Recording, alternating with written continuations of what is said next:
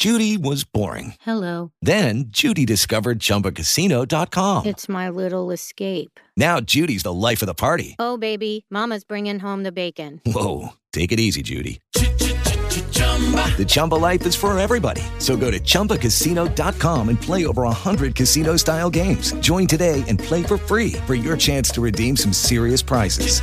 chumba ChumbaCasino.com. No purchase necessary. Void where prohibited by law. 18 plus terms and conditions apply. See website for details. Hey, everybody. Good morning. Thank you for joining me. This is Harriet Kenneth with Down to Earth. It's the show in which we talk about the issues that matter. And forgive me this morning. Uh, it's Thursday, September 24th. I think I'm still trying to process that Halloween looks like it's canceled this year. And so it looks like Thanksgiving. so forgive me, it's fall season and we're supposed to be okay. A few days ago, we were actually wearing sweaters and jackets here in Michigan. And now it bumped back up to 82 degrees. See, this is the climate change thing that just makes all of this so so high and unforgivable. But today being Thursday, as I promised, I have our special guest is Shawn Rochester. I asked him to join us. He's the author of a new book entitled The Black Tax. I came across his article on the Business Insider, and I can't begin to tell you how moved I was. Uh, he talks about how much it has cost Black Americans for slavery. And I thought this is something, it was very moving and very informative all at the same time. So, Shawn is going to join us for just a few minutes this morning to tell us a little bit more about his book and about himself and how he got to this. So, let's welcome him. Hey, Shawn, good morning. Welcome to Down to Earth. Good morning. Thank you, uh, Harriet, so much for having me on the program. I'm looking forward to our discussion. Great. So, uh, your new book, The Black Tax, uh, talks about mm-hmm. the cost of slavery for Black Americans. Tell us about that. Yeah, so the black tax is the financial cost of discrimination against black people in America that's driven by conscious and unconscious bias. Um, and it emanates from, from individuals and corporations and, and institutions. Um, mm-hmm. So, normally, when people talk about discrimination, they tend to talk about it from the perspective of the injustice or the immorality I wanted to look at it from the perspective of what is the cost, and more importantly, what does research from the finest institutions in the country say that that cost is? And I look at it in the present context, uh, mm-hmm. as well as you know, from the time of slavery moving forward. You know, I must confess that I read the article and I was touched by this. That your research points to the fact that it's seventy trillion dollars that racism in America has cost Black Americans. How do you break that down? First aspect comes from the fact that you have, you know, there was 250, roughly 250 years of legalized um, uh, slavery in which they extracted labor uh, from mm-hmm. millions of people over a quarter of a millennia. Uh, and researchers say that, that the, the, value of that labor extracted is, is can be as high as 24 trillion. Others put it as high as 97 trillion. If you assume that the, the truth is in the middle, then, then we're talking about upwards of 50 trillion dollars just just from that, right? And then if you look at the value of the people themselves, because you can go back to 1860 and mm-hmm. you can you can say, well, what was the value of those people in today's dollars? Because they represented 50% of the full economic value of the South. Wow. Um, and they were the most liquid asset in the country. They were traded on wow. open markets, right? There was a price wow. if you were old or young, uh, so on and so forth. And, oh. and economists say that the value is so large that you have to uh, express it in terms of national wealth or national income, right? So if you look at it from you know uh, a wealth perspective, it's between 16 and 20 percent of U.S. wealth right? So U.S. wealth, in, in, at the numbers that I used, which was in 2016, was about 85 trillion dollars. So 16 to 20 percent of that is 14 to 17 trillion. So if you take a, uh, an average of those two, that's 15.5 trillion. If if you take a look at it from an income perspective, economists place it between one uh, and two years of GDP. So GDP pre-COVID was about 19 trillion dollars a year. One to two years is 19 to 38 trillion. If you take uh, an average of that, you're at 28.5 trillion.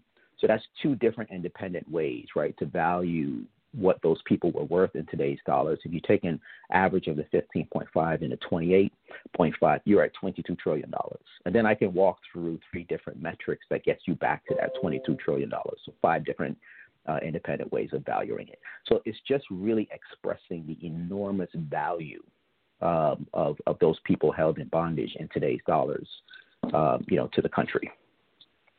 My God, I am stunned. And the thing about it is, over, I don't know, maybe I'm wrong, but in, in, in when I looked at the subject, uh, I couldn't find anywhere else where I had found it quantified quite like this or mm-hmm. value added to, to, to Black people's lives who contributed. I mean, for years I felt like I was an outlier and, a, and a, you know, like a John the Baptist in the wilderness, crying out that black people contributed to the wealth of the United States because we've been the number one economy since 1871. And in 1871, it was slavery that had built the U.S. economy. And, you know, at some point, I'm going to have to get somebody else to come and talk about the psychological impact of this because talking about reparations, you see where I'm coming from? Talking about reparations, this throws a whole different uh, light on reparations, don't you think? Yeah, I mean, the, the, the, the problem and the challenge is that this information doesn't exist anywhere. It's why I wrote the book, right? The Black Tax, the cost of being black in America. We talk about these things in qualitative terms, right? Somebody mm-hmm. thinks slavery was a big deal. Somebody doesn't think it was a big deal. Somebody thinks it was a long time ago. Somebody doesn't think it was a long time ago. And if you talk about things in a qualitative perspective, then you wind up agreeing to disagree right? But when hmm. you put it in, in, in, concrete terms, in terms of the numbers, it speaks for itself. It either is or it isn't, right? And then you can go hmm. substantiate it and check yourself. You don't learn this in K through 12. You don't learn it at, at university. If you're lucky, you get into like a, you know, an, an African American studies class that will give you a narrow slice of, of this kind of larger picture. And rarely will it be a focus on, on economic impact. And we don't learn it in the other institutions that we're part of, of, of which are our, our places of, of worship. So people don't have the context, they don't have the information. They have really strong passions and strong positions, but they're based on limited information and almost no context. And that was the point of me doing this work to put things in concrete terms. Like, this is what it is. You've heard of Jim Crow, but what was the economic value extracted from people during that period of time? Here's what it is. You've heard about separate but equal. That's a massive maldistribution of resources to underdeveloped black children over a 90 year period what was the economic impact of that? So people will talk about things, but they will just speak about it in isolation. They don't say what happened before, they don't say what happened afterwards, and they and they rarely ever aggregate it and quantify it. And that's what I've been pushing for the last several years is to help people really see it in, in concrete terms and go the next step of saying what did that cost right and that way we can make uh, you know come to better uh, understanding about what needs to be done and why, and how much actually needs to be done to, to be able to right the ship. Wow, that's a lot of information, and I think I think I think it gives context, and and it's not closure because by no means is the subject ever going to be closed, but it gives context to where we are and how we got here, and what we need to do moving forward. So I'm going to ask you this question: this is too much to do in the short time we have. Is it possible that you could come back and expand on this? Sure, absolutely. Okay. I'd, love to. All right. All right. In the meantime, though, the book Black Tax, where can we find it? Is it available on the web? Is it on Amazon? Yeah, you know, go to Amazon. Yeah, it's it's now available on Amazon, so mm-hmm. uh, you know folks can, can get it there. Um, um, I'm also working on the audio version. So for all of the audiobook lovers out there, I heard mm-hmm. you loud and clear, all your requests. Mm-hmm. Uh, mm-hmm. The audiobook will probably be out by the end of, of October, but you can go get mm-hmm. the uh, paperback and the Kindle on uh, Amazon if that's your preferred marketplace. You can also look mm-hmm. for it on our website, which is www.blacktax.com. Blacktax.com. This book is Black Tax what has the cost of racism been to black Americans in the era of George Floyd and Breonna Taylor? This is a conversation that this nation needs to have. Thank you so much, Shawn Rochester. Thank you for joining us this morning. We'll have you back at some point to continue our discussions on the black tax. I like that. I like that a lot. Thank you, Harriet, for having me on. I thoroughly enjoyed it. I look forward to continuing the conversation. Absolutely. Awesome. My friends, the Black Tax, we can't say enough about that. So we're going to have Mr. Rochester back on at some point to talk about this and to talk about how how did we arrive here? And what do more importantly now that we are here and someone else it's putting the numbers together. And as mr rochester said as shawn said he said it best. He said it's qualitative. So we're looking at it as slavery was a big deal for somebody else. It means nothing for us. It meant something else. For someone else it's not such a big deal. It happened a long time ago. But when you put the numbers to it it's a whole different ball game. And I suspect the reason that there is no record of it is because this time would come. But luckily, we can go to census records and see when white slavery, white slave owners, uh, had the price for a slave. We can use that to quantify because, as Shawn said, that black people were a liquid investment. Can you imagine? To hear human beings being quantified as such is what we need to focus on. This this is human trafficking. It's I, I listen, you're talking to somebody who has uh I have a shelter for human trafficking victims. So you're literally talking to someone who knows this firsthand. When I tell you that traffic girls who have been trafficked, women who have been trafficked will tell you that to the trafficker, each person, each girl is worth two hundred thousand dollars cash per year. You've got to look at slavery within the context of how much did one slave was one slave worth to the white man. Listen to me, folks. We gotta stop thinking emotionally. It hurts. It hurts you. It hurts me. It hurts all of us. But in order to right this wrong and set this this this this ship is sailing somewhere, uh, nobody is sure where it's going, so we are kind of unsure if we, do we want it to go back or or should we continue sailing. But here's the thing: if we are going, we're going to have to deal with this. We're going to have to accept that we were trafficked from our native lands brought to the Americas, and that somebody paid a price for each of us. We have to add that cost up plus the cost of our labor and add it up so that somebody pays for it. You, you people can pontificate. I mean, people right now, the politicians right now are pontificating and postulating. They can pontificate and postulate all they want. Here's the thing: the elections have already been decided. The winner is going to come out and the winner is going to be Biden, and it is a done deal. And when it is over, it's going to be over because the reckoning has to come after that. That is why Biden is going to win. Biden is winning because this is the reckoning. We have to come forward with the reckoning. The black tax is real.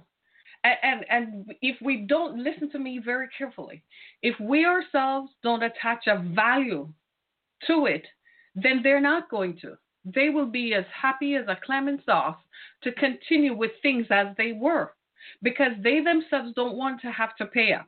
It's not enough to say, well, I want reparations and I want my 40 acres and a mule, which is, eh, I'm going to ask economists to quantify how much that would mean today. That's not the only cost, though.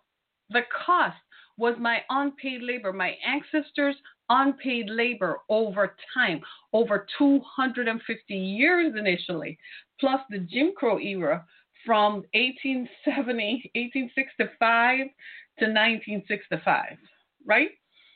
Mm, that's a long time. That's a long time. We need to, we because slavery officially ended around 1863, but they still continued with it on. And then Jim Crow became a thing. So we've got to put this, we have to attach it. The only way to right the ship is to attach a value.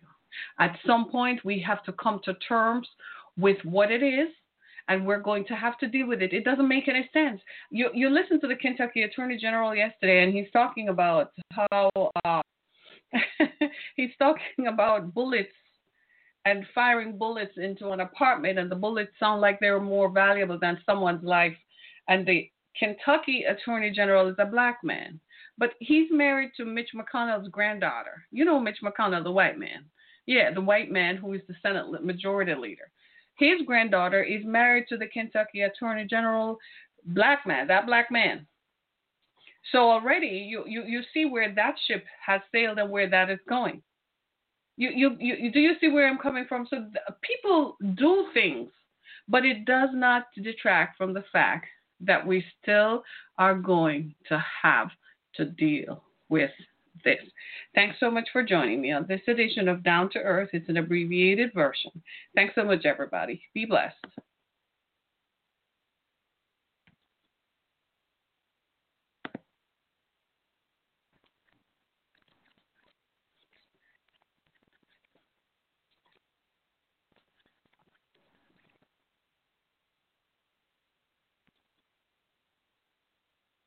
With the Lucky Land slots, you can get lucky just about anywhere.